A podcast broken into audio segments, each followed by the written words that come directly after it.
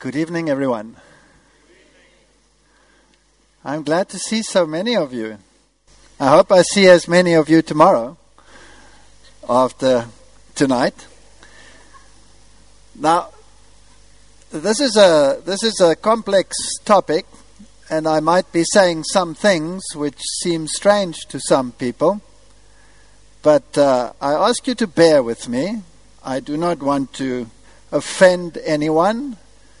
The idea is not to hurt anyone's feelings, but uh, we do have a message to bear, and the world is sitting on the brink.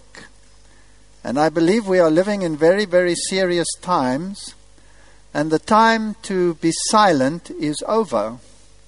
The time to speak has come. So I will say a few things, but please bear in mind that even if you are inf- offended, be offended with me. That's fine. But come again to be more offended, please.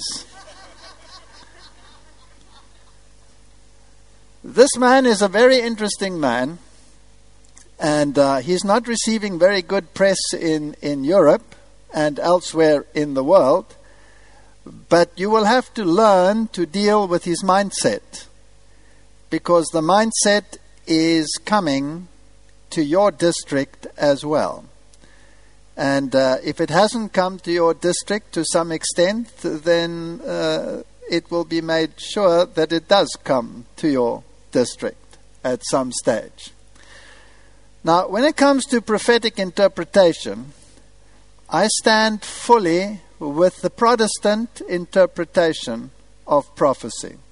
100% behind what the Protestant interpreters and theologians said based on the evidence of Scripture and Scripture alone. Now, if you look at my history, I mean, my history is really weird. I grew up Roman Catholic, staunch Roman Catholic, became a militant atheist, returned to being a staunch Roman Catholic, only to become a staunch Protestant. That's weird. But that is the progression, and uh, today I stand with the Protestant interpretation. That does not mean that I reject Catholics. My entire family is Catholic. Well, not my entire family, half my family is Catholic. And uh, this has nothing to do with people. This has to do with ideologies. It has to do with interpreting Scripture. Now, in the book of Revelation, in chapter 13, you have an amazing prophecy. Now, 500 years ago, the Protestant interpreters didn't fully comprehend this prophecy because there were certain issues that didn't even exist in their time. But what they did with it was so brilliant, it's mind boggling, that they could so accurately pinpoint the issues involved. And the entire Protestant world separated from Catholicism. Not because they didn't like their families, who were all Catholic, but because the ideology compelled them to do so. And sometimes they had to leave father and mother and brother and sister and wife and loved one for the sake of the truth that they had discovered. And that surely was hard to do, same as it is today. It's very hard to do that. So I want you to understand from the outset this has nothing to do with people, this has to do with ideologies. And if you understand it, well, then you can make informed decisions. There is a beast described in Revelation 13 that comes out of the water, which is a conglomerate beast. It has all the components of the beasts described in Daniel chapter 7. In Daniel chapter 7, the first kingdom to arise is the Babylonian kingdom, and it's depicted as a lion. And it is not up to conjecture whether it's Babylon or not. The scripture tells you it's Babylon. So you cannot choose. You cannot say it's something else. You cannot make it a uh, United States, uh, United Kingdom football team. You can't because the scripture says that it's Babylon. And then the next animal to arise is a bear that is raised up on one of its sides, and the next one to arise is a leopard like beast with four heads, and the last one to arise is a terrible creature with ten horns eventually. And scripture tells us what these are. Without making any bones about it. The second one is the Medo Persians, the third one is the Greek Empire that was eventually split into four, and the final one is, of course, Rome. And that eventually dissipated into the ten original kingdoms that make up the European powers of the world. That is the Christian world as it is known in the world. That includes all of us sitting here today. So, this beast in Revelation chapter 13 is a conglomerate. It has the head of a lion and it speaks with the mouth of the lion. So, the language is Babylonian. It stands on bear's feet. Its system is Medo Persian, it is a Mithraic system. And its body, the bulk of it, is Greek. And then it has ten horns, and there are crowns on those horns, so it rules with absolute authority. And the reformers made no bones about it that this creature, according to them, represented the Roman system that was ruling in their time because the crown was on the horns. So Europe was the center stage of the final issues on the planet. But then Revelation chapter 13 goes further and describes another creature that comes up out of the earth. And that these two creatures would eventually form allies. And that together they would control the entire world. And particularly control the mind. And propaganda is very useful for controlling the mind. And you can herd people into a collective thinking if you create the right circumstances. So, this beast that came out of the water, this conglomerate beast, had Babylonian components, and the reformers said Rome has Babylonian components because they have mother child worship in their system they have the worship of saints and all of these things that go along with it. And it has Medo Persian components. The system is built up like the Roman Maitreya, where one individual was the father and head of the congregation, but you could have many orders. Rome is the same, it has many orders. You can be a Dominican, you can be a Jesuit, you can be a Franciscan, you can be a Carmelite, all of those issues. So the system is Medo Persian, that's what it stands on. Its philosophy is Greek. It has the same philosophy in terms of its morality. The morality is not based on the Bible the morality is based on natural law, which emanates from Greek philosophy. So it has Greek philosophical issues. And then there are ten horns. And the Bible tells us that the ten horns are ten kingdoms that will arise out of the fallen Roman Empire. And it was ruling. And Daniel chapter 7 tells us that one of these powers, one of these political powers, would also be a religious power, and that it would exercise authority over humanity. And the reformers picked up on this and said there's only one power that qualifies, and that must be the Roman Catholic State Church, which happens to be a political entity because it has a territorial integrity, it has a political stature, and it also has a religious component. So it's a religio political component. And that was the one that was more stout than the others and controlled the affairs of Europe, which is confirmed by history. And your own nation was very much involved in this conflict, and you came to the aid of the Protestants on numerous occasions. And the Lord is looking for the thousandth generation of them that love Him. He hasn't forgotten you, even though through media and who knows what all, and science, you have become secularized. And uh, that's just part of history. The whole Europe has become secularized. There was a time when you went out with great fervor and evangelized the world and converted the African nations, and now the African nations have to come to you and convert you again. I'm sorry about that, but that's just the way it is. So this is what they said. Just to make sure, I'll give you one reformer, Wesley, who comes at the end of the process of reform. And he says, This beast is the Romish papacy as it came to a point 600 years since, stands now, and will for some time longer. To this and no other power on earth agrees the whole text, and every part of it in every point, as we may see, with utmost evidence from the propositions following. And then he gives a Bible study which says that's what Protestants believed. That's what Luther believed, that's what Melanchthon believed, that's what John Knox believed, that's what Calvin believed, that's what Spurgeon believed, that's what Cranmer believed, that's what Latimer believed. I could go on and on and on and on. That's what Isaac Newton believed, you name it. That's what the kings of Europe and the king of Denmark used to believe. Today they don't believe that anymore because they believe the doctrine of futurism.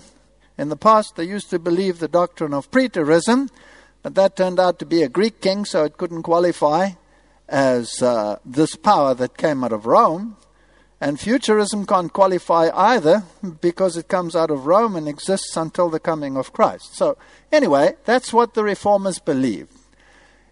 He claims the beast is a spiritually secular power opposite to the kingdom of Christ, the power not merely spiritual or ecclesiastical, not merely secular or political, but a mixture of both. The beast has a strict connotation, connection with the city of Rome. That was the Reformed position. This is just history. Revelation chapter 13, verse 3 says, And I saw one of the heads as it were, wounded to death, and his deadly wound was healed, and all the world wondered after the beast. An amazing text.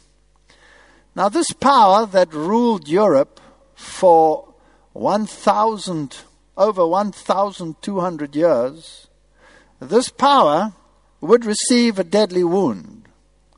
And then this wound would heal. In other words, the first damage was being done by the Protestant world. Started off with Wycliffe and then went to Johann Hus. They managed to get rid of those. Well, they didn't manage to kill Wycliffe, but they did dig up his bones and burn him afterwards. But nevertheless, that inflicted a wound, but it didn't kill it. But the political power of Rome came to an end when Napoleon confiscated the papal states and declared the political power of Rome at an end. Not the church power, the political power. So it received a mortal wound. But the scripture says it would heal. And in 1929, Rome got its political stature back when Mussolini gave them back a tiny little portion of papal states, which is one of the most pow- no, the most powerful state in the world today, whether we like to believe it or not. But the story carries on. So once they signed this historical pact and the wounds started to heal, that would mean that Rome would regain its position of authority in terms of ecclesiastical authority over political authority. So the morality of the world and the belief system of the world would be prescribed again by this power. An amazing thought. Martin Luther actually said that if Christ shouldn't come soon, then the world would revert back to the position that it was in before. And he does not know how right he was. And power was given him over, there's a terrible little word there, it's called all kindred and tongues and nations. Uh, does that include Denmark? All? Does it include South Africa? What about New Zealand? Well, what about China? Surely not China. China? All? What about Japan? Does it include that? That's what Scripture says. I'm not making this up. That's what Scripture says. And I'm not going to go into the details, I've done that in previous lectures, how every single nation is actually controlled by this system. That's not my aim tonight. But let's get to the second power, Revelation 13:11, and I saw another beast, which is another political entity, because a beast is a kingdom coming up out of the earth. So this wasn't where the populated nations were, because the waters stand for peoples, nations, multitudes, kings. And it had two horns like a lamb, and it spoke like a dragon. So here was a two pronged system. And it had lamb like features, so it was Christian, but it spoke like the dragon. Now, unfortunately, the Bible tells us that the first power that we spoke about just now received its power from the dragon. So if I want to know how a dragon speaks, I have to go and listen to what the first one said. The first one said, If you do not do what I say, I will put you in front of the Inquisition and I will torture you to death until you finally come to your senses or die. That's what the first one said. Is the second one going to do the same? It seems incredibly unlikely, but is it possible? So it is a Christian system, no doubt. And uh, there's only one that really qualifies. If you take all the qualifications, now we don't have time to go into that, and that is the United States. So there's a brief prophetic scenario of what the reformers believed, plus the little addition of what they conjectured on. In fact, Wesley, writing just before the United States became a nation, said this power cannot be far off. He should arise at any moment. Brilliant, brilliant, these interpreters of Scripture, because they loved Scripture. Verse 15 said he had power to give life unto the image of the beast. Now that's an interesting text. Now, the beast we know has been interpreted by the reformers as Catholicism. This one would become an image of it. It would be just like it. That's what it means just like it. So it must become a power that enforces its morality. And if you don't go along with that morality, well, then you don't have a right to exist. You need to be removed from humanity. That's an image. So it's going to be a religio political system. That's why it has two horns statecraft, churchcraft. It's going to be like the first one. Church and state are going to come together. Impossible! The American Constitution forbids it. Church and state will be separate. Well, I believe Scripture. It says it's going to happen. That the image of the beast should both speak and cause that as many as would worship the image of the beast should be killed. You don't go along with this system, you'll have to be eliminated. There's no room for you. That's basically the same that happened in the Middle Ages. When your little nation stood up for scripture and righteousness and was willing to bear the brunt no matter what. That's what history tells us. And then eventually he will do exactly what the first beast did. And he caused all. That's a terrible word, all both small and great, rich and poor, free and bond, to receive a mark in their right hand or in their forehead. And no man might buy or sell, say he that had the mark or the name of the beast or the number of his name. I'm not going to go into the details of this prophecy. There are DVDs where you can go through it point by point, and many studies on this, and you can just take the Reformed position and uh, you will come to similar conclusions. So, this first beast, Rome, had a mark. And this mark is a mark of its ecclesial authority. That means it must have an authority over and above the authority of Scripture. Now, what does Rome say about what its mark is? Only Rome can tell us. So we will ask Rome, what is your mark? Catholic record tells us Sunday is our mark of authority. The church is above the Bible, and this transference of Sabbath observance is proof of that, this fact. So Rome claims that it has ecclesiastical authority even over and above the Word of God. And that is its mark of authority, and its morality is dictated by natural law and uh, Ratzinger, who was Pope Benedict, made a speech at the United Nations where he said, Our morality is based on natural law. He made it quite plain. Nobody has to guess about it, which is a Greek philosophy, and it's not scriptural. And he says the fact that we have authority to change even the precepts of God shows that we have authority to rule. Just to make sure, here's another Roman Catholic source. Most Christians assume that Sunday is the biblically approved day of worship. The Roman Catholic Church protests that it transferred Christian worship from the biblical Sabbath, Saturday, to Sunday. And that to try to argue that the change was made in the Bible, now this is interesting, is both dishonest and a denial of Catholic authority. If Protestantism wants to base its teachings only on the Bible, it should worship on Saturday. So, let's not go into the details of the relevance of this, of why it's important. We can do that in another lecture. Just the basic facts. This is what they say, so we must take it at face value. Now let's get to the United States of America.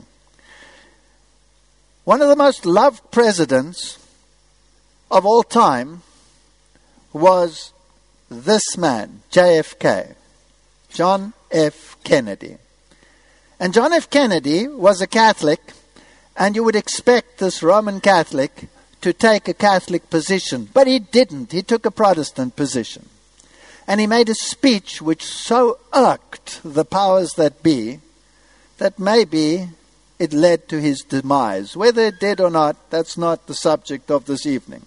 He said the following, and he said it with such pathos. He said, I believe in an America where the separation of church and state is absolute where no Catholic prelate would tell the president, should he be Catholic, how to act, and no Protestant minister would tell his parishioners for whom to vote, where no church or church school is granted any public funds or political preference, and where no man is denied public office merely because his religion differs from the president who might appoint him or the people who might elect him.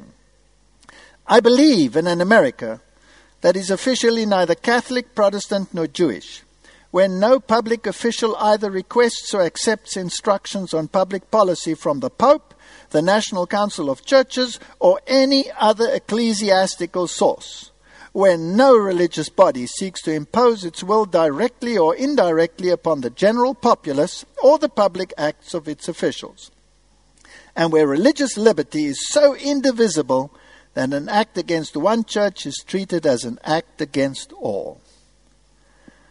Ah, isn't that beautiful? Freedom of conscience. You can decide what you want to believe, and nobody is allowed to tell you what to believe. That is freedom of religion.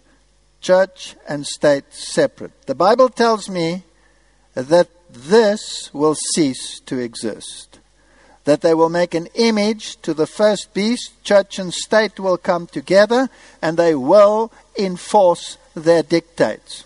That's what the Bible says. It sounds impossible.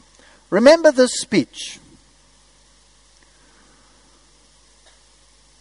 In the book Tragedy and Hope, which is uh, a rather interesting one, uh, Carroll Quigley, who was Bill Clinton's mentor, and Carol, Carroll Quigley, by the way, is, was a professor at Georgetown University, the Jesuit University.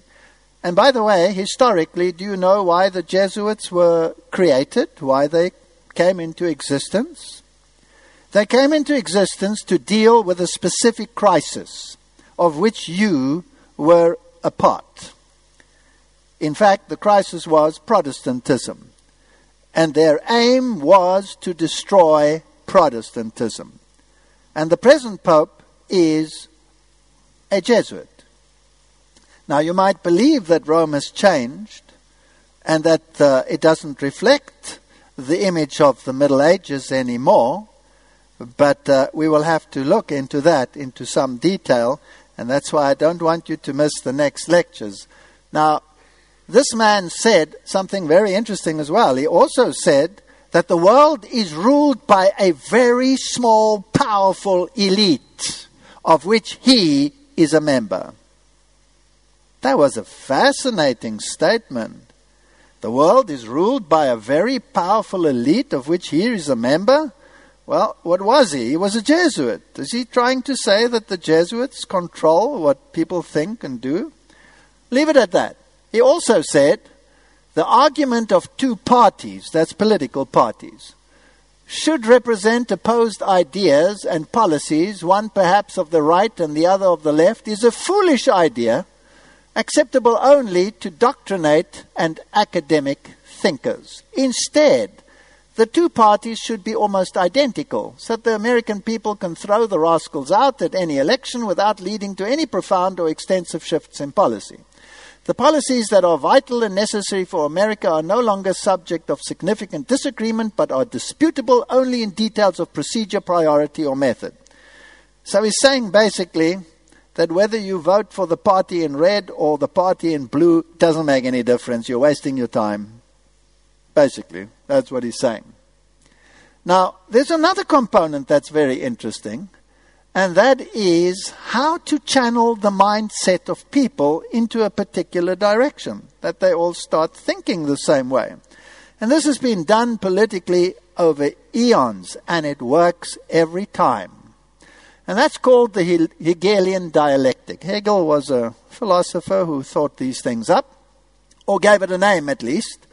And that is what we have there in the two political parties represented there. So, what is a Hegelian dialectic? It's a framework for guiding thoughts and actions into conflicts that lead to synthetic solutions which can only be introduced once those being manipulated take a side that will advance the predetermined agenda. Brilliant. Brilliant. Controlled opposition, problem, reaction, solution. That is how the Hegelian dialectic works. So let's say I wanted to change your mindset so that you would return and cling to your Christianity whether you believe it or not. Then I must create a threat which seems greater to you than clinging to your atheism or whatever. And I must herd you into this idea. I must get rid of this threat. That which I had was better than that which I have now. I'm going to think like this. That would be one way to herd people. Now, here's Obama's legacy. And uh, if you look at it, it's actually quite humorous. He's the one who says Trump is unfit to serve as president, and many are singing that tune. But uh, here you can see the American flag in tatters, Iraq disaster, the rise of ISIS, weak border security, race relations at an all time low, the Obama Hillary legacy, uh, all the issues of morality that seem to have gone down the tube to such an extent that chaos breaks out. Now, if the chaos starts exceeding a certain boundary, then people will be herded into nets of safety. Are you with me? Now, this was being done. Whether it is being done deliberately or not is neither here nor there. I believe it's being done largely deliberately, but you don't have to believe that if you don't want to. And this man said, the future must not belong to those who slander the Prophet Islam. Now that scared the wits out of many people in the United States of America because they were seeing themselves already under Sharia law. And uh, that scares people. So, herding people in a direction. And then the loss of morality in the world. The White House lit up with rainbow of the same sex marriage ruling. It just seemed to such a large proportion of the populace that the values that they grew up with seemed to be going down the drain. And that herds people into a collective mindset. Now, what does the Bible say is going to happen to the United States? Is there going to be a mindset, yes or no? Yes. What is that mindset? The mindset that there is one set of morality, and that if people don't accept that morality, then they don't have a right to exist. Are we heading that way? Is there going to be a pendulum swing from absolute liberalism to absolute authoritarian conservatism. Is that possible? It seems to me mankind just doesn't have the capacity to make the pendulum stop in the middle. Once it's swung to one side and you let it go, it inevitably swings to the other side. And there are forces which will force it in that direction. Strange that at the same time, while endorsing the Prophet Muhammad, he will also endorse the legacy of Pope Francis. And he will say that this is the man that we should follow. And even more fascinating, that he gave him the same stature and above and above that, that he gave to any incumbent president or incoming president. Because when Pope Francis visited the United States, he followed the exact same sequence as one who actually becomes a president. First went to the White House, was received with great pomp. Then he went to the Capitol, spoke to both houses of the government, made a speech in which he very cleverly cited certain individuals which stood for certain ideologies, planting a seed that these ideologies should become part and parcel of any system of governance. And when that speech was over, not like a normal president, new president who will go out the bottom doors and be greeted by the populace, he went out on the balcony which means he's over and above what a president stands for, and was greeted by the populace, as you can see here. So, from there, he went to the United Nations and became the first pope to speak to the world leaders at the United Nations. Now you'll say to me, that's not true. Many popes spoke at the United Nations. True. But they never spoke to the world leaders. They only spoke to the diplomats, to the representatives. But here was the 70th anniversary, and all the world leaders were there, and this man proceeded from this inauguration to speak to the entire world leadership. Fascinating. We don't have time to go into that. There's another lecture on what he said and what it means. And then these two ideologies the pendulum swing from the left to the pendulum swing on the right came into conflict. And it was a bitter conflict with many, many harsh words spoken. And people chose sides. But when it came to the red meal, uh, they were quite cheerfully sitting on either side of the representative of the Knights of Malta, the highest Knight of Malta in the United States of America, the Cardinal of New York, Cardinal Dolan. And uh, he was also the man who did the prayer at the inauguration of the new president. So these are strange issues where these parties come together and talk. And they are very cheerful, but very acrimonious when it comes to talking about each other. Now, just for interest's sake, not that it has any particular relevance, but just for interest's sake, as it turns out, both Trump and Hillary Clinton are related to John Gaunt, a 14th century royal. So they have royal lineage. Trump is related through his mother, Mary Ann McLeod, back to his 17th great grandfather, John Beaufort, etc., etc. And the Clintons and the, all of these were all related. And if you look at the American presidential bloodlines, you'll see. Did you know that all 44 US presidents have carried European royal bloodlines into office?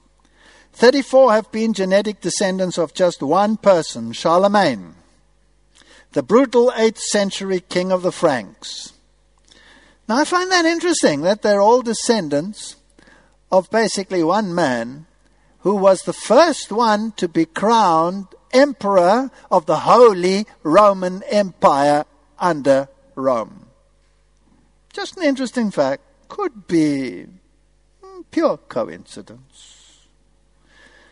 19 of them directly descended from King Edward III of England. Well, just an interesting fact. Also interesting is that uh, the little cartoon, The Simpsons, predicted a President Trump presidency. Now, it's also interesting that this same little cartoon managed to predict so many other things so accurately, so many years in advance. It's almost as if they have a prophetic line. But be that as it may, I'll just show you some pictures. This, mag- this little cartoon is, of course, very heavily steeped in occultism with all the Illuminati symbolism and all of this stuff in it. Let's not even go there. But uh, I find it interesting that they, in the year 2000, which is 17 or 16 years before this election, showed uh, the candidate, which not only had the same clothes on and the same beads and the same colored dress, but uh, representing, of course, Hillary Clinton. And I find that rather fascinating. And they got it pretty right and accurate with Donald Trump as well. There's their cartoon of the year 2000. He's even got the same clothes on. They're pretty good, right? I think they're clairvoyants or something, or else they know something we don't know. And uh, uh, this also. Oh no, it couldn't be true. Surely this didn't happen to us. Well, be that as it may, I'm not interested in going into those details. Let's not be conspiratorial, uh, which is a word that many people are very allergic to. Let's stick to the facts. Let's just look at what is happening. Five faith facts on Mike Pence, a born again evangelical Catholic. Now, do you know what an oxymoron is? An oxymoron is a contradiction in terms. Now, if there ever was a contradiction on, in terms, then it is an evangelical Catholic. It's impossible. You're either an evangelical or you're a Catholic, but you can't be an evangelical Catholic unless there has been some kind of marriage that uh, is strange to say the least. But that is where we're heading to. That's where the Hegelian mindset has to take humanity. Because that divide between Catholicism and Protestantism has to go. And uh, Mike Pence, postmodern evangelical Catholic conservative. That's the running mate and the vice president. The Washington Post says, yes, Donald Trump really went to an Ivy League school. I'd like to know where was he educated? And it tells us where he was educated, and I think we can trust the Washington Post there. And it says first he went to a private school, then he went to military school, and then he went to Fordham University, a Jesuit school. So he was trained in a Jesuit institution, which doesn't mean very much. Most people, many people are trained there. And then he went to the University of Pennsylvania, and that is also a Catholic run institution, which is not directly Jesuit, but indirectly Jesuit. It's also interesting that his, some of his children are trained or were trained at Georgetown University, which is a Jesuit institute. So he is associated with Jesuit institutes. Now, what about Mike Pence? Mike Pence is also very much a creation of the last half century of American political religious life. Did you notice that? Political religious life. Something which should be totally what? Separate. Born and raised Catholic, he became a Catholic youth minister, reportedly wanted to be a priest. So this is a very serious Catholic. And then he began blending his Catholicism with evangelical Protestantism, and I made a commitment to Christ. I'm born again evangelical Catholic. Now, I'm not denying his, his credentials. I'm just saying that theologically, this is a misnomer. But uh, let's look at the other side. His counterpart was Tim Kaine. So if Hillary had come in, uh, then the vice president would have been Tim Kaine. I wonder where he was trained. Well, let's have a look. This is Harvard Divinity School. I think that's a reputable source, don't you think? What do they say? Kaine was educated at a Jesuit high school and has been influenced throughout his life by Jesuits. Often seen as progressive and open minded in the US, he also has been called Pope Francis Catholic. What does it mean to be a liberal Catholic reformer? So, also again, born again evangelical Catholic when they talk about Governor Pence. So, their pedigree is the same. And it's interesting that the Jesuits say that if your general has a position, you might be called upon to take an opposite position and be militant for your position against your brother Jesuit who must take another position. But in actual fact, that is the Hegelian dialectic to herd people into a collective mindset. So both of them were Jesuit trained. Pope Francis calls for unity between evangelicals, Catholic. Division is the work of the devil. So isn't it perfect to have a Catholic evangelical vice president for this kind of agenda? And uh, is there Jesuit thinking in this or is there not? With all that Jesuit training and all that Jesuit influence, is there Jesuit thinking? Well, I would be surprised if there weren't. So, where is this leading to? Where are we going? Here's Charisma News exclusive. Kenneth Copeland lays hands and prays over Donald Trump. This is very important. Earlier this month, we reported how Paula White set up an invitation only meeting between Republican presidential candidate Donald Trump and evangelical pastors. That meeting happened this week, and plenty of Pentecostals were there to lay hands on the billionaire, make declaration over his life, and pray. So, who was there? Paula White was there, Kenneth and Gloria Copeland were there, Franklin, Jeremiah Crouch, Rabbi Schneider, Bishop Bloomer, the whole gambit. Is Donald Trump now a born again Christian? asks the religious news services. And the answer is Donald Trump, Trump has described himself as a Presbyterian and a Protestant. Now, isn't this perfect? You have a Catholic vice president who claims to be evangelical, and you have a Protestant president. And if the two should join forces, then they would reach across the gulf and join Protestantism to Catholicism.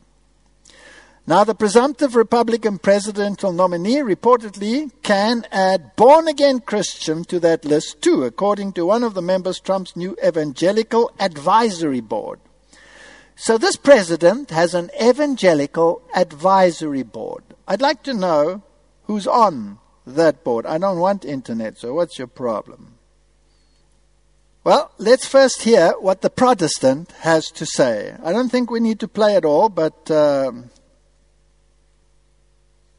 Catholics are an important part of the American story. America has been strengthened by hardworking Catholics. From New York to California, the Catholic story is truly unique and it's a great story. From marching for civil rights to educating millions of children, serving the poor and helping define the pro-life movement, clergy and lay Catholics across the country have made countless contributions to the American success and the American success story. Washington politicians have been hostile to the church. They have been hostile to Catholics. They have been hostile to the members of Catholicism.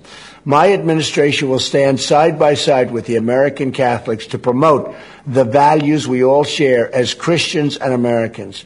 God bless you. God bless the United States of America. We will make America great again. So here you have a Protestant, Presbyterian, that's Calvinistic, president reaching out to whom? To Catholics. Okay. And now we listen to what Mike Pence has to say.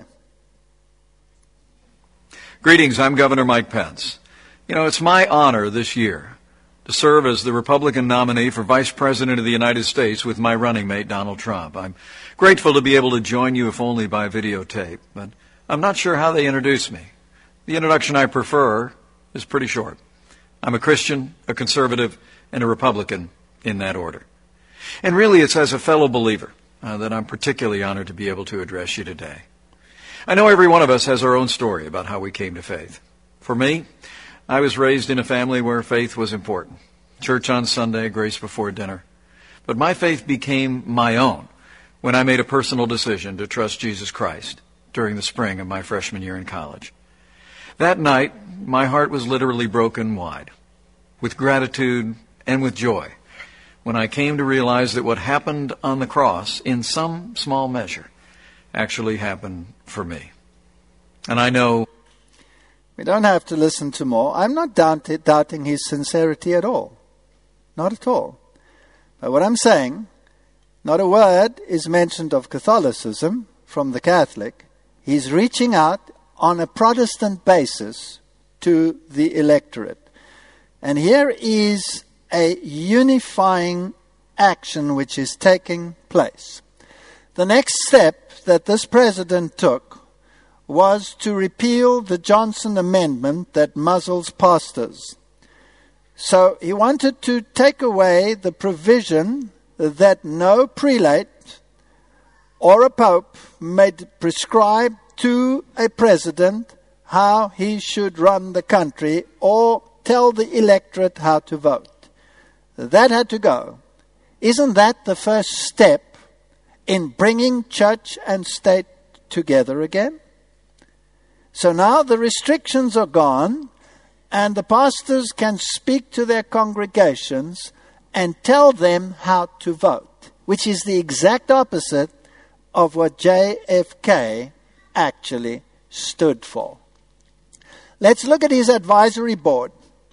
Michele Bachmann, former Congresswoman, senior pastor and CEO of Christian Cultural Center, Bernard Burns, Tim Clinton, Kenneth and Gloria Copeland. There they are. They're going to play a very prominent role. Kenneth and Gloria Copeland, founders of Kenneth Copeland Ministries. James Dobson. I mean, this is a who's who list. Jerry Falwell, Ronnie Floyd, Jentezen Franklin, Jack Graham, senior pastor of such and such, Harry Jackson, you name them, they're all there. And uh, James Robinson. I mean, this is literally a list that staggers, that makes one stagger. And here you have Johnnie Moore, author president of the Kairos Company. Now's the time. Now's the time. Now's the time for what? Politico had this to say about what the president said about it. I have such tremendous respect and admiration for this group, speaking to his religious advisory group.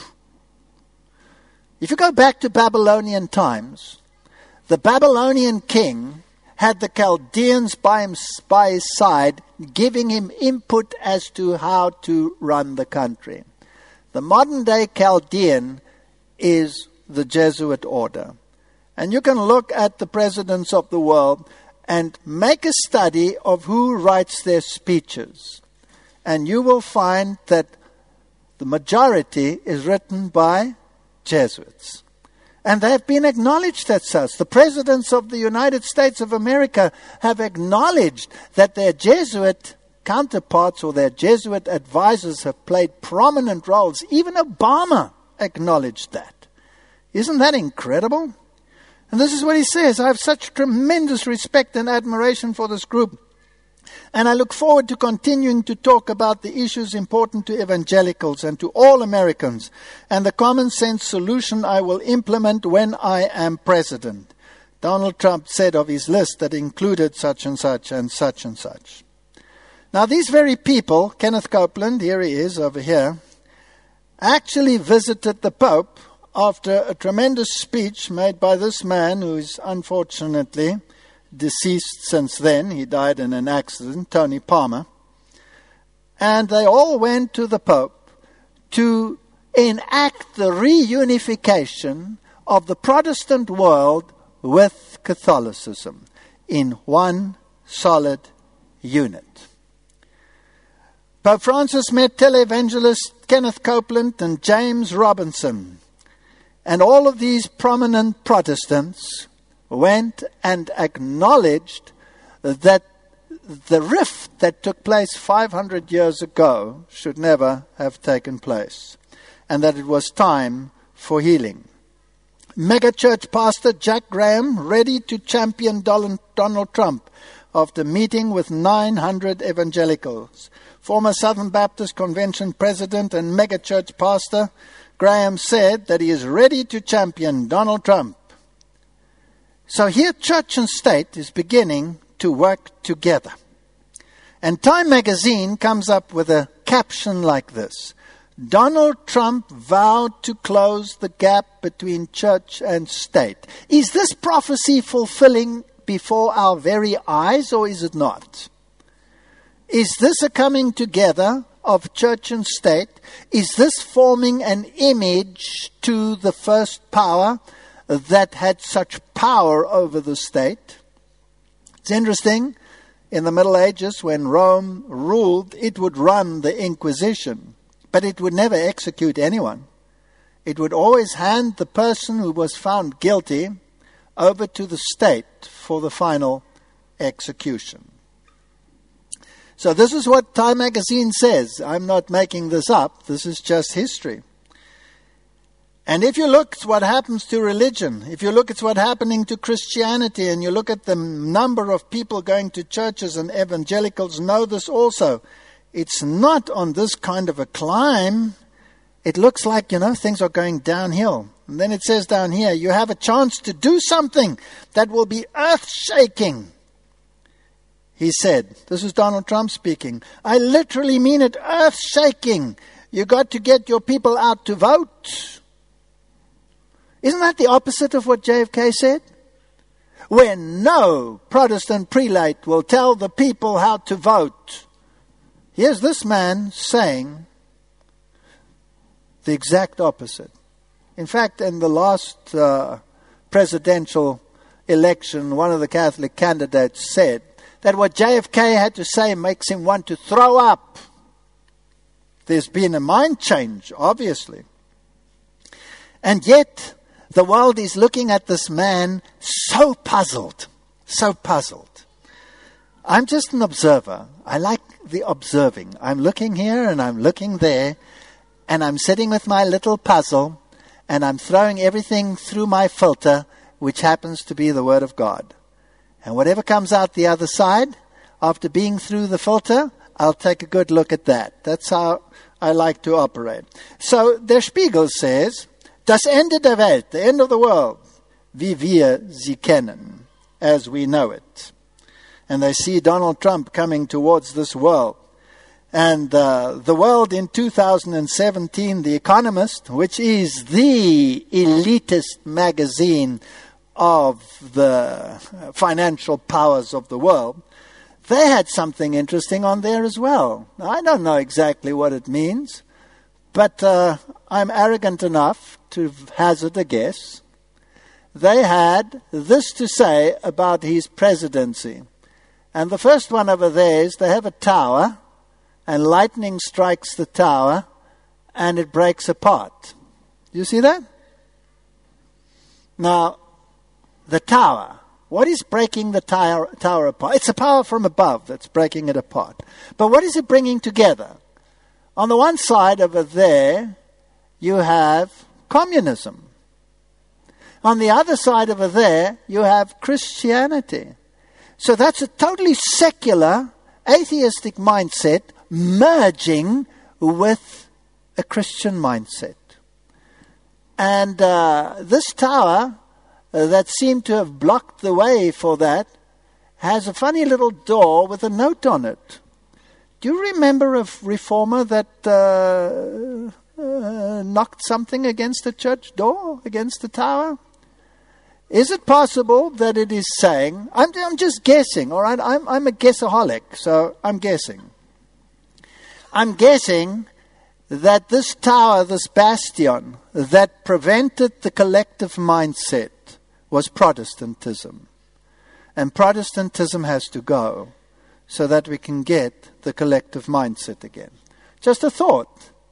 And uh, who's going to be the system of morality then? Who's going to dictate morality?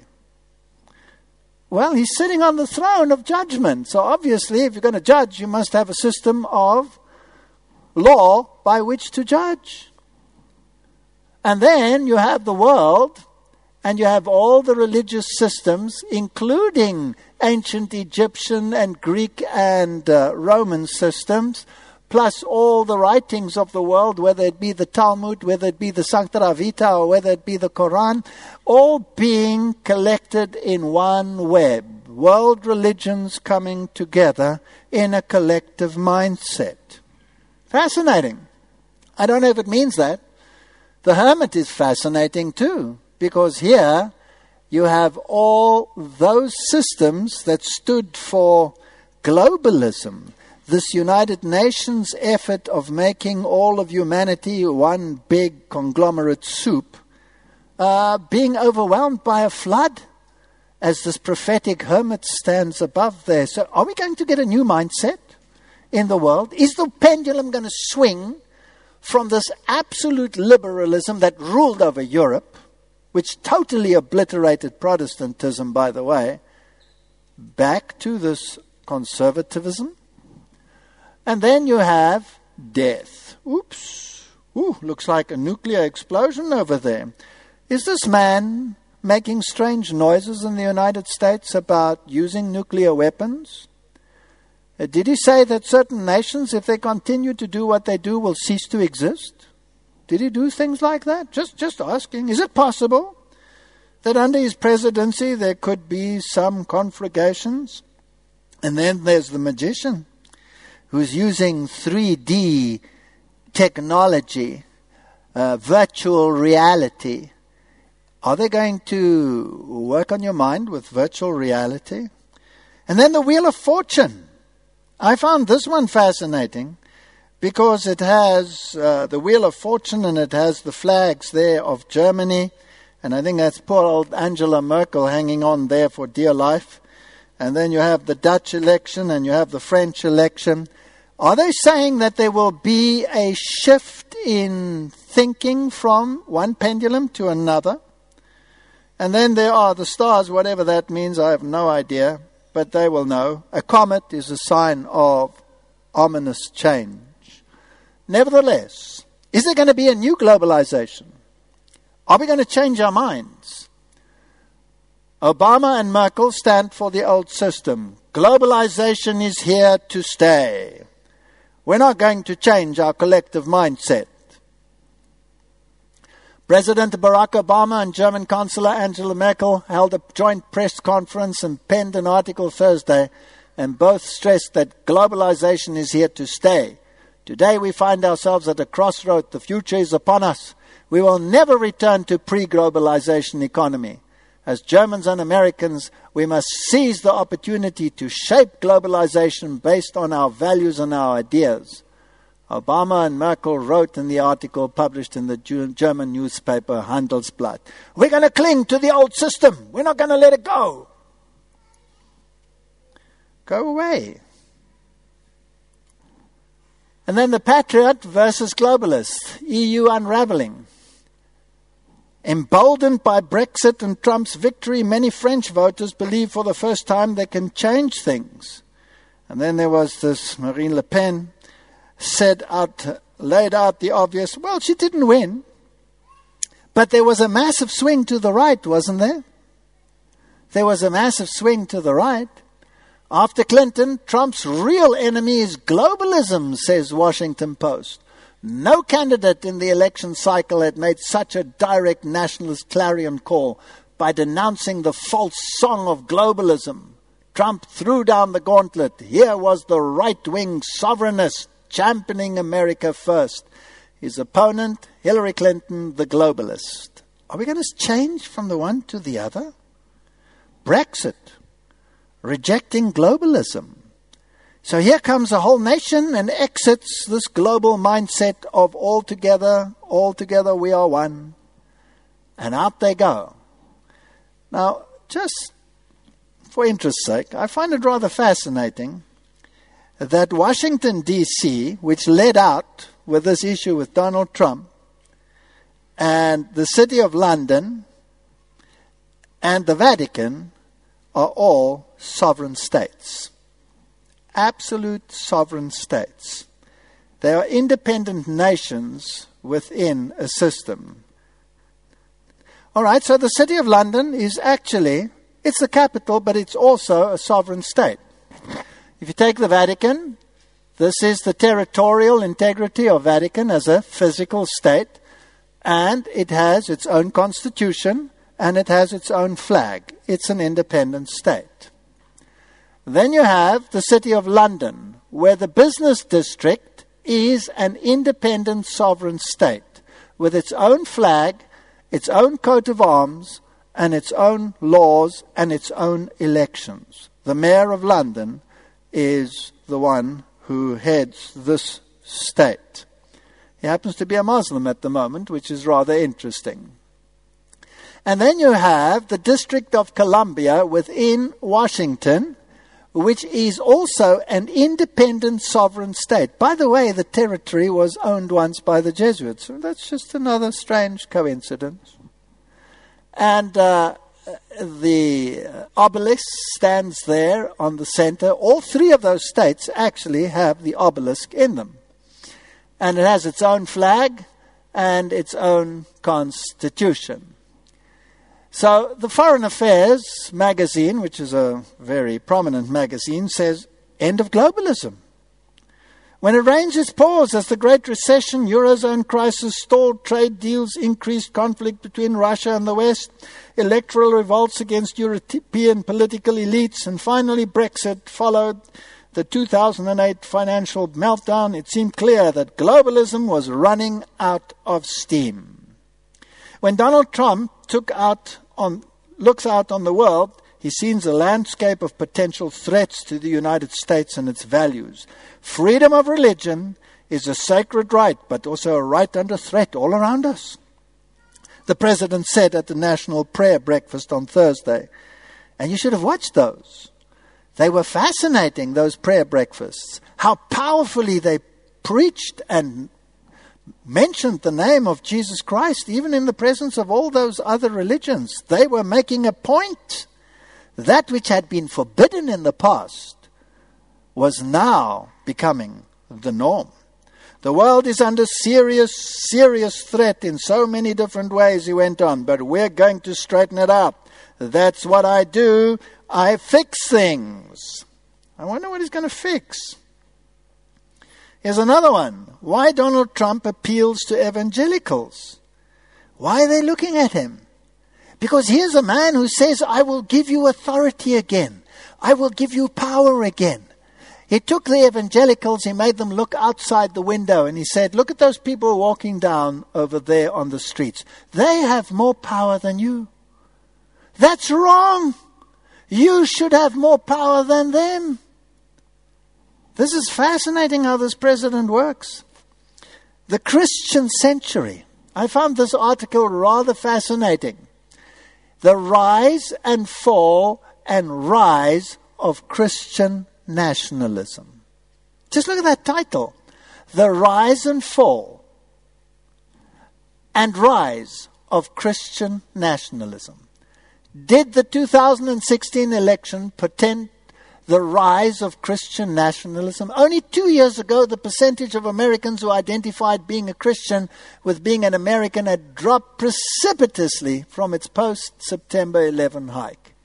Just one third of Americans in 2014 said being a Christian was very important to being a true American. That was down from nearly half of Americans who felt that way in 2004. Are we going back? We going back to church and state? Well, Time magazine says Donald Trump and the new dawn of tyranny. I found this fascinating because my scripture, my filter, when I throw this information in, and there I read in my scripture that he forced everyone, small and great, rich and poor, to follow these dictates, then surely that must be authoritarian like it was in the Middle Ages. Surely there must be an authoritarian side to this, and Time magazine picks it up. The founding fathers designed the Constitution to prevent some Americans from exercising tyranny. Alert to the classical examples, they knew the decline of the ancient Greek and Rome into oligarchy and empire that established the rule of law, checks and balances, etc., etc. And then it says here at the bottom, it is in this light that we should consider President Donald Trump and his closest advisers and spokespeople. Right wing authoritarians today use the threat or the reality of terrorism to seek and hold power. Use the threat of terrorism. So, in other words, you are herding people into a collective mindset. Make the fear of this solidarity less than the fear of the outside terrorism. We need to protect ourselves against these things. Robert Reich is a very prominent man. I'll show you who he is in a moment. Gave 15 warning signs of an impending Trump tyranny. And then he lists, and we don't have to go into it. As tyrants take control of democracies, they typically exaggerate their mandate to govern, claiming, for example, that they won an election by a landslide. All right, repeatedly, they claim massive voter fraud. They call anyone who opposes them enemies. They call them deceitful and scum. Few of any press conference, unfiltered statement, big lies, immigrants, violence. They limit civil liberties, mass deportation, registries, unions, etc., etc., etc. Now, who's Robert Reich that we should even listen to him? Well, Robert Reich, one of the nation's leading experts on work and economy, is Chancellor's Professor of Public Policy of the Goldman School of Public Policy at the University of California at Berkeley. He had several, he had served in three national administrations, most recently as Secretary of Labor under President Bill Clinton, and Time magazine has named him one of the ten most effective cabinet secretaries of the last century. So he's not the pumpkin. And he's telling us we are heading for authoritarianism. Does my Bible say, say the same thing, yes or no? Yes. I'm not knocking anyone, I'm just observing. Popular 20th century journal, journalist Pierre van Paassen wrote this about Catholicism's nature.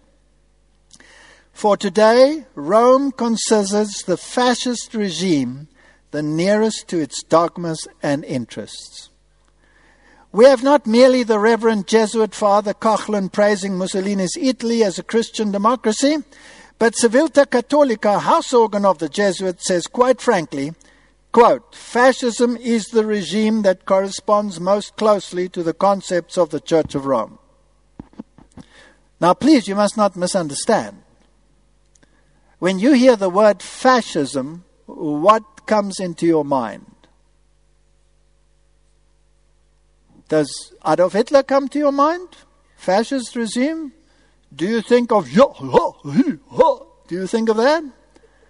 Well, that's a that's just a fringe of fascism. Fascism is quote government and industry in partnership for community. Are you with me? Government and industry in partnership for community. That's the definition of fascism. Now, what does that mean? That means that when the government and the industry go into partnership, then, for the sake of the community, then you have a fascist regime. Now, after the financial collapse that happened in the world, what did the governments do? Did they give a loan to industry or did they bail out industry?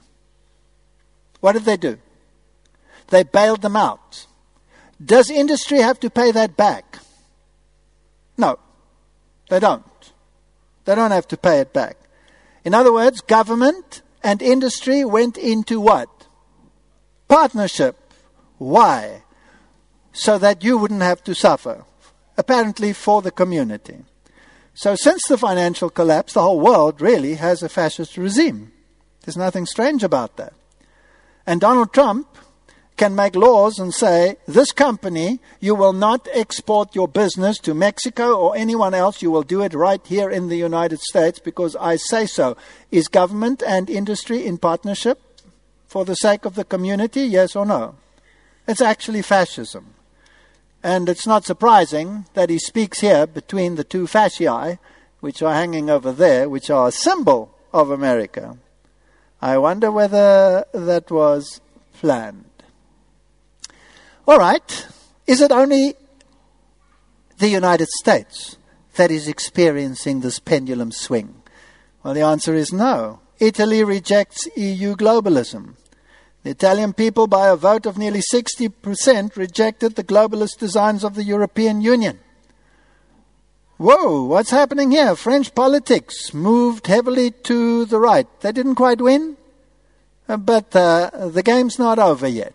All right, so France started moving towards the right. Austria, October 16.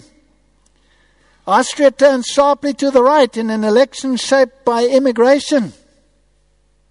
So the fear of immigrants, the fear of losing your identity in a nation, is it driving them into some kind of collective mindset, yes or no? Now, does religion play a part in this? We don't have to go into all the details. Welcome to the post liberal world. The week, I mean, this is a prominent magazine, October 17, 2017. The presidency of Donald Trump is an American phenomenon, but it's not just an American phenomenon. It's not just an American phenomenon. It makes sense to see the rise of a right wing cultural populist with an authoritarian instincts as an outgrowth of the American trends. Is America leading the way in the swing, yes or no? Yes, you can mock Donald Trump as much as you like. That's where the ideology is going. Not because I'm a genius, but because the Bible says so. That's why. Welcome to the post liberal world. Hungary and Poland are already governed by anti liberal populists, as are Slovakia, Macedonia, Croatia, Serbia, Greece. Croatia has introduced Sunday laws, by the way.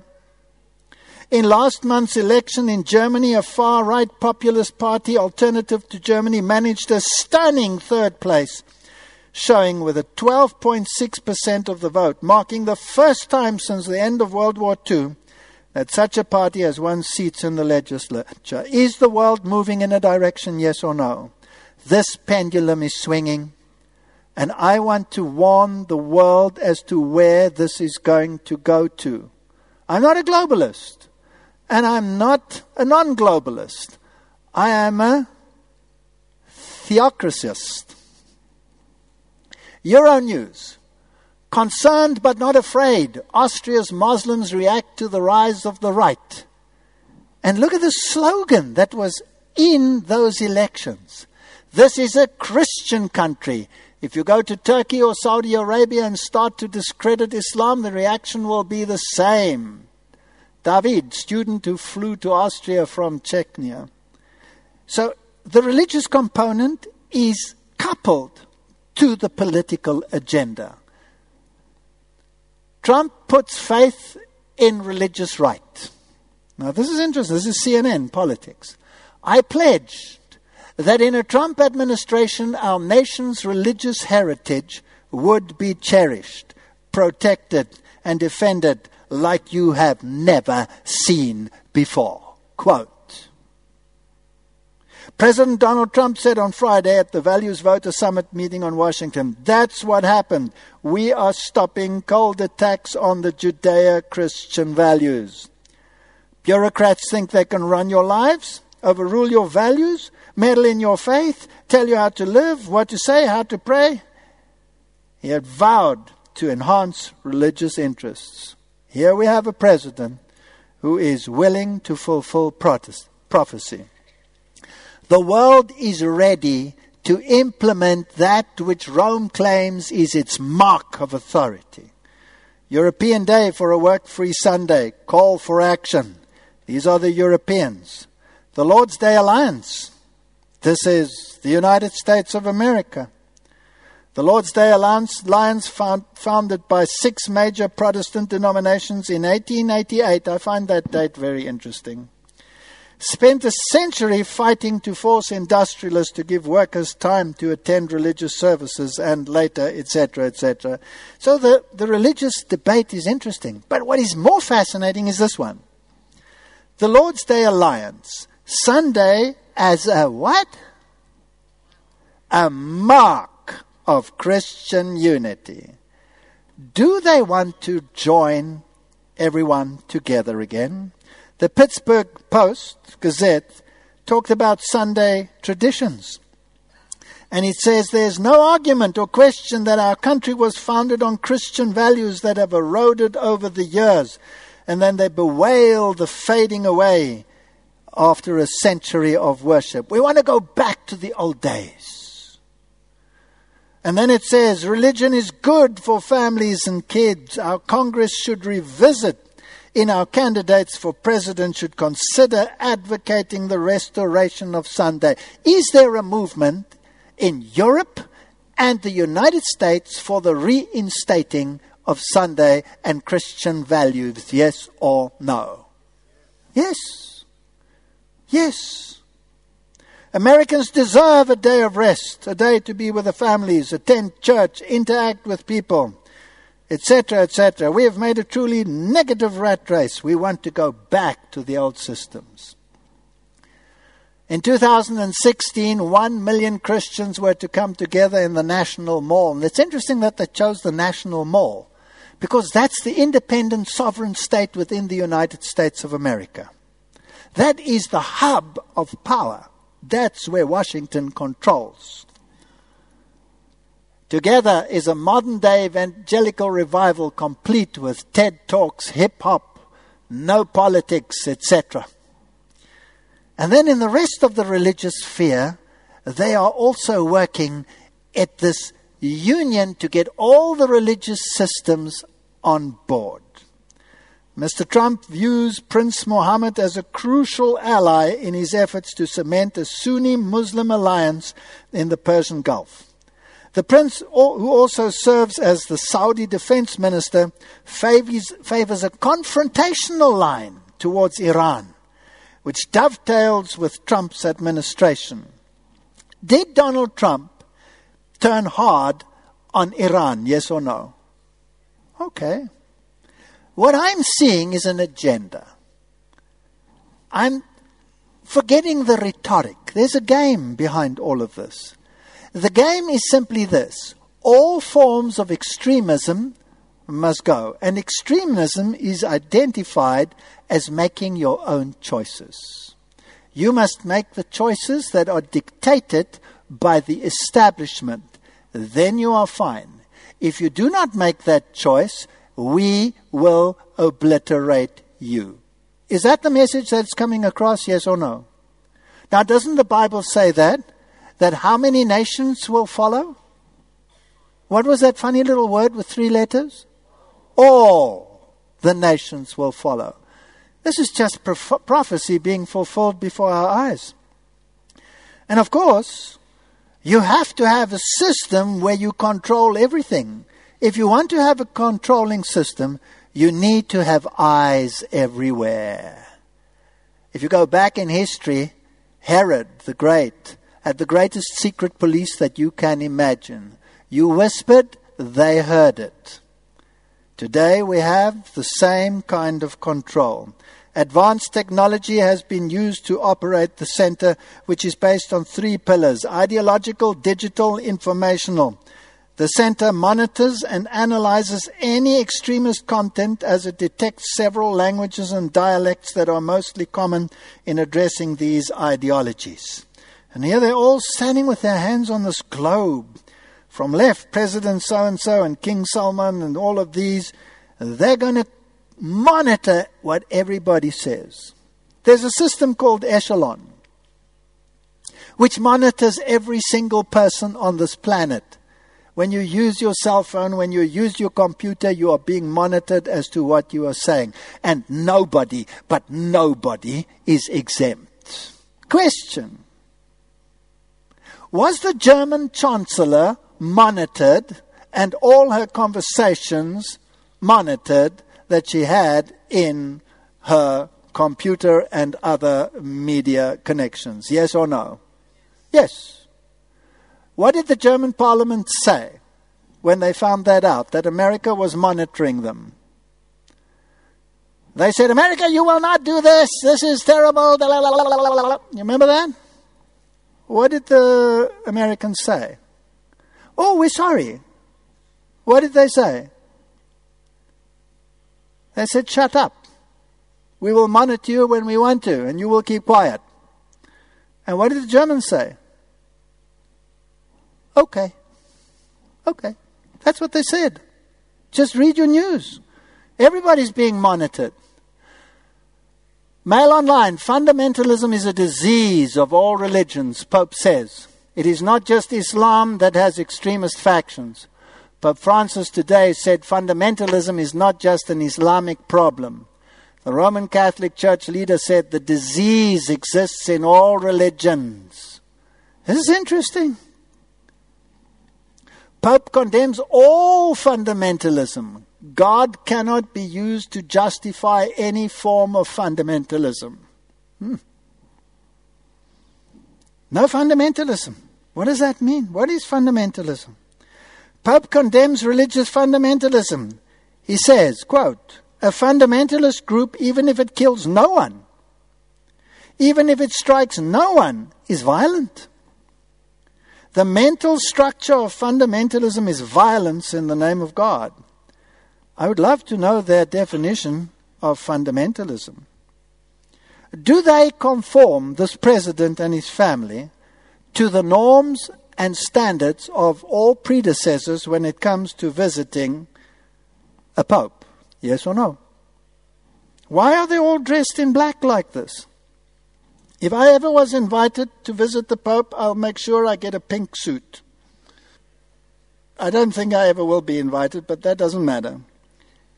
There is this hierarchy. Even the Queen of England has to go in black, the color of the subservience to the spiritual sword, which is higher than the secular sword. Now, I find this rather interesting.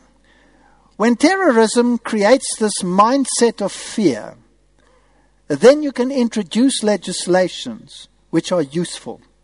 Theresa May, I'll rip up human rights laws that impede new terror legislation. And it's interesting that she said this after an, a Christian maniac did something to the populace, not the Muslims. That's when she said this. I'll rip up human rights laws that impede new terror legislation. The Sun, May's hate squad. Theresa May will appoint anti extremism chief to crack down on terror and root out radical hate mongers. Now, this is interesting because the Bible says that if you do not obey the system, you will be what? Killed. But the law prohibits that because human rights gives you dignity. There should be no death sentence. But if you are a religious extremist, according to this mindset, where then is your so called human right to life? Gone? So is it possible to envisage a world where anyone who doesn't go along with the collective religious political mindset could be eradicated without recourse to human rights, yes or no? Does the Bible say it will happen? It's happening in front of our eyes. All I want to say to you is it's happening. The Bible is amazing, but it gets better. Donald Trump, I want to give power back to the church. You can't get more blatant than that. This is unbelievable. Trump says the federal government should never have done that. They've taken a lot of power away from the church. I want to give back power to the church. Christianity is really being chopped. Little by little, it's being taken away. I want pastors and ministers to be able to get up and speak on behalf of Christianity, and they're afraid to do it right now because they don't want to lose their tax exempt status. We will take care of that. Now he's talking on behalf of the ten horns. The ten horns are the Judeo Christian culture emanating from the ten states of Europe that have populated not only the United States, but Southern Africa and Australia and New Zealand and all the places where they wield their influence. And through the Commonwealth, Britain still controls more than you would actually believe. Even the, the Queen still controls Canada. She's on every stamp and even on their coins. So, what does this mean? And now we're getting to the crux of the matter. They have to unite Protestantism and Catholicism because there must be a collective mindset. That's point number one. The morality which must be embraced must be a morality which satisfies the first beast. Because it's on behalf of Catholicism that this power will operate. Kairos 2017. So the world will know him. A massive rally is going to take place in the United States of America in four days' time on the 24th of October. It has to be before the 31st. Everything has to be done. Unity and Revival Conference 2017, celebrating a year of destiny. I in them and you in me so that they may be brought to complete unity, honoring the significance of 2017 for the church internationally. 40 year anniversary of the Ecumenical Charismatic Conference in Kansas City, 500 years anniversary of the Protestant Reformation, 50 year anniversary of the Catholic Charismatic Renewal, 50 year anniversary of the Messianic movement, which joined Judea culture with Christian culture. All these jubilees, they love jubilees. I love prophecy. They love jubilees. Discussion. In October 2017, this will be an historic conference with leaders from Catholic, Protestant, and Orthodox churches. This year is a year of destiny we believe that God is calling his people to unity in Christ, as Jesus prayed in John 17, so the world would believe that God sent his Son. This unity is not about doctrines. Please note. But on spiritual unity, recognizing the contributions of each diverse group, the hope of which can bring healing and revival to the nation. Where is United States taking us?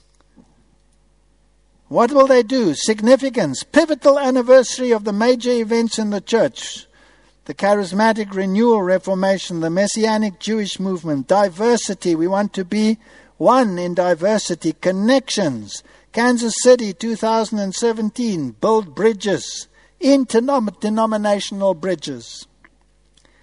I want you to listen to Kenneth Copeland's crowd and see where this is heading.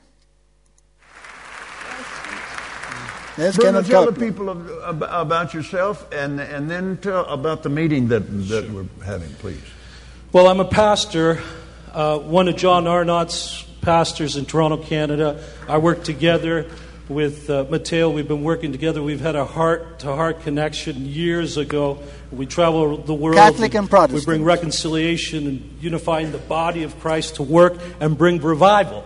really to see evangelism, because that's what the Amen. Word of God says. It's that, you know, in John 13 it says, How will the world know? Being His disciples and having love for one another, the world will know, won't they? Well, anyways, uh, we want to talk to you about this event that culminates in so many wonderful things 500th anniversary of the Protestant Reformation, the 50th of you, the 67 a jubilee year of Jerusalem. Really, Yes, amen. it's 150 for Canada. I mean, so much culminates next year, and it's the 40th anniversary of the 77th of uh, 1977 event in Kansas City, where denominations came together in Arrowhead Stadium. I was 60,000. You were there. Anyone else here that was there in that meeting? Yeah, praise God. Oh, yeah, Terry, I remember you being there. What a what a time that was. So we're going back to there October 24th to the 26th this year. You're the keynote speaker, Kenneth. And we've got leaders from around the world coming, and especially in America, just coming to take this nation for the Lord, really. Amen. That's the heart of it. Ron, yeah, tell the people about yourself and, and then Listen carefully. I'm, I'm a uh, non denominational guy from Dallas. I'm really a businessman, and they just kind of let me up here to carry the bags. But I'm happy to be here, believe you me. This is great. And, and uh, I write little weird books and things. But, ladies and gentlemen, I want to say I'm the only American of these guys, okay? Now, I listened this morning as we talked about racial reconciliation and the great mm-hmm. divides in this country. And Lou Engle said it best. He said, A divided church cannot heal a divided nation. Divided church cannot heal a divided nation. We must come together if we're to save this nation. And if we come together, then revival can break out and things will change forever. I believe. praise God. Amen. A divided church cannot save a divided nation. That means Catholicism and Protestantism has to fuse. Now, it gets even more fascinating. Kenneth Copeland made the following speech. Bear with me. I remember how important that meeting was that we were talking about earlier. And, and that there were, I'm telling you, there were people there from all over the world, and it's going to be that way this time. The difference is in the statement that I just read earlier. That church demon has fallen. Hallelujah. Lord, we thank you. My question is which church demon has fallen? Shall we listen to what he says about what he read and what the statement was? Let's see. I think it's this one. Please put this date on your calendar. That's the 24th. this year, Yes. October the 24th through the 26th in Kansas City. Hallelujah.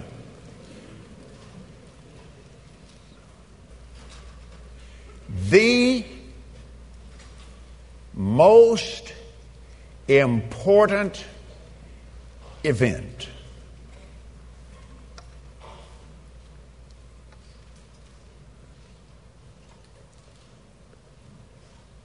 that has to do with the outpouring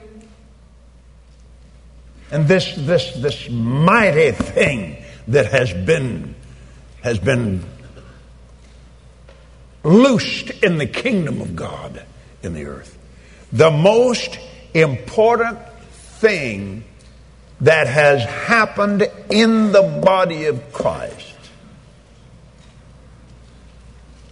happened some years ago. The biggest church split in history. Amen. When when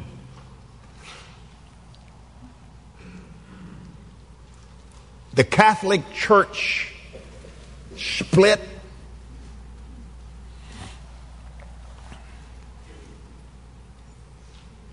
You know the story.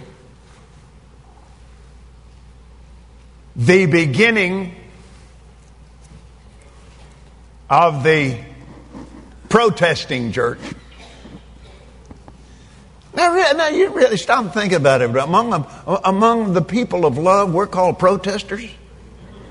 We've been protesting for 500 years, baby. Yeah, that's been 500 years ago. Now, that brother, now, hey, that's a church split, brother. I mean, that's the church split of all church splits. I, really. Now, October the 31st, 1999, representatives of the Catholic and the Lutheran churches gathered in Augsburg, Germany, and signed a joint declaration on the subject of justification. And so, 500 years of arguments, misunderstandings, and sometimes wars began to give way to reconciliation and recognition of the gifts of the Holy Spirit as placed within the body of Christ. It ended and all of the well I, I, don't I won't take time to to go into it but well let me just read you let me let, let me just read you the, the main article out of this together we confess are you listening now? by grace alone. In faith in Christ's saving work and not because of any merit on our part, we are accepted by God and receive the Holy Spirit who renews our hearts while equipping and calling us to good and His works.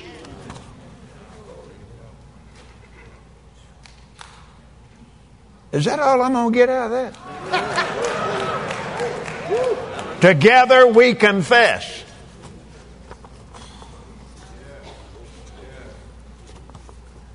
I am reading to you current Catholic doctrine. Am I right, Mateo? Am I right, Bruno? Am I right, Ron?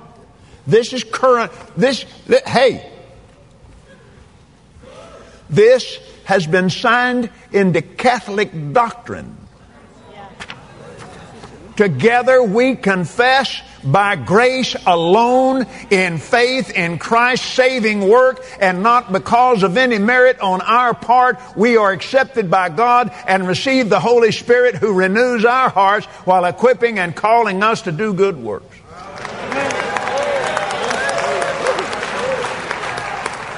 Uh,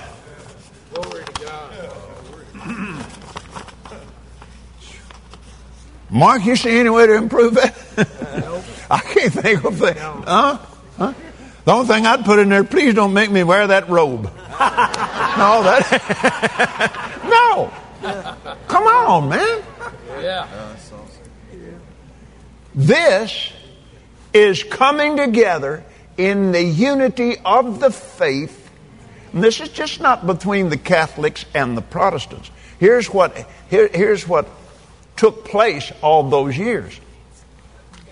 When that church split took place, and that spirit of division sat down on his throne, we've been dividing ever since. That's the root of it, right there. But the day that they put their signatures on this and they prayed over this and they laid hands on this and, and worship God over this. Listen, this thing took five years to put together. There was a lot of prayer and there was a, a, a lot of crying out to God in this until it came down to that one statement. Amen. Amen. And it opened the door I mean, the Spirit of God got that spirit of division by the throat and just slammed him down under our feet. Praise God. And now it's up to us to keep him there. So that spirit of division was slammed down and grabbed by the throat. And in the previous statement, he said that spirit was demonic. So the Protestant movement according to this Protestant so called, was demonic. And he read the joint declaration on justification. And when you hear it, it sounds just too marvelous that Rome should adopt something like that. And most Christians in the world will say, I can go along with that. Where do I sign? And they don't realize that when they sign it, they are signing that death warrant because they haven't read it carefully and they don't understand the difference between Protestantism and Catholicism because we've lost it in our secular world. And we need to discuss it in detail because the world is on the brink of a precipice. And tomorrow night, we are going to talk about that statement. And we're going to take it apart and we're going to look what's wrong with it and why it's wrong and why we need to take a stand. He had power to give life unto the image of the beast, that the image of the beast should both speak and cause that as many as would not worship the image of the beast should be killed. In other words, if anybody speaks against this unity that is coming about, that person will be marked as an enemy of society. I'm sticking my neck out for you. I know what this means. I'm not doing this without thinking about it. This is a serious issue. I want to warn you. I want to warn the people of this country. I want to warn the Protestant world as to what is coming, but you need to understand why. It mustn't just be some euphoric idea that you have, some inner trembling in your stomach. It must be based solidly on the principles of the Word of God. And if it's based on that, then you can stand like the Protestants stood and were willing to die for it because they had a foundation that couldn't be moved. It wasn't on sand. This is going to happen. It's happening in front of our very eyes. Trump during photo shoot talks of calm before the storm. I wonder what he was talking about. What storm, Mr. President? One reporter shouted. ISIS, North Korea, Iran? You'll find out, the president said. He also praised those assembled for the photo, saying, We have the world's great military people in this room, I will tell you that. There's a storm coming. Do you think people will be forced to listen to a collective mindset? You're either with us or you're against us. Revelation 17:12. And the ten horns. We know who those are. Which thou sawest are ten kings, which have received no kingdom as yet, but receive power as kings one hour with the beast. There's going to be a union between the states of Europe and its satellite states with the papacy. It's going to happen. These have one mind, collective mindset and shall give their power and strength unto the beast. Who's going to dictate morality according to this verse? Catholicism is. Catholicism is. These shall make war with the Lamb. How do you make war with the Lamb? Can you shoot him out of the sky with a pea shooter or an atomic bomb? Can you kill God? Can you do that? How do you make war with the Lamb? You make war with the Lamb by attacking his integrity, his doctrines, and his people. That's how you make war with the Lamb. And the Lamb shall overcome them. For he is Lord of lords and King of kings, and they that are with him are called and chosen and faithful. My prayer is that you will be called and chosen and faithful. But you need to know why. And therefore, even if you are disturbed by tonight's lecture, don't miss tomorrow's lecture. Because tomorrow's lecture is not based on in political intrigue. It's based on the Word of God and what the issue is and why there is a war coming and why we need to be forewarned and why we need to stand like your kings used to stand in your history, willing to die for a cause. May God grant you mercy. May God grant you wisdom. May God grant you understanding. May God grant you fortitude. May God grant you courage as we face the times that are ahead of us. It's not long now. I believe we're going home soon. Thank you.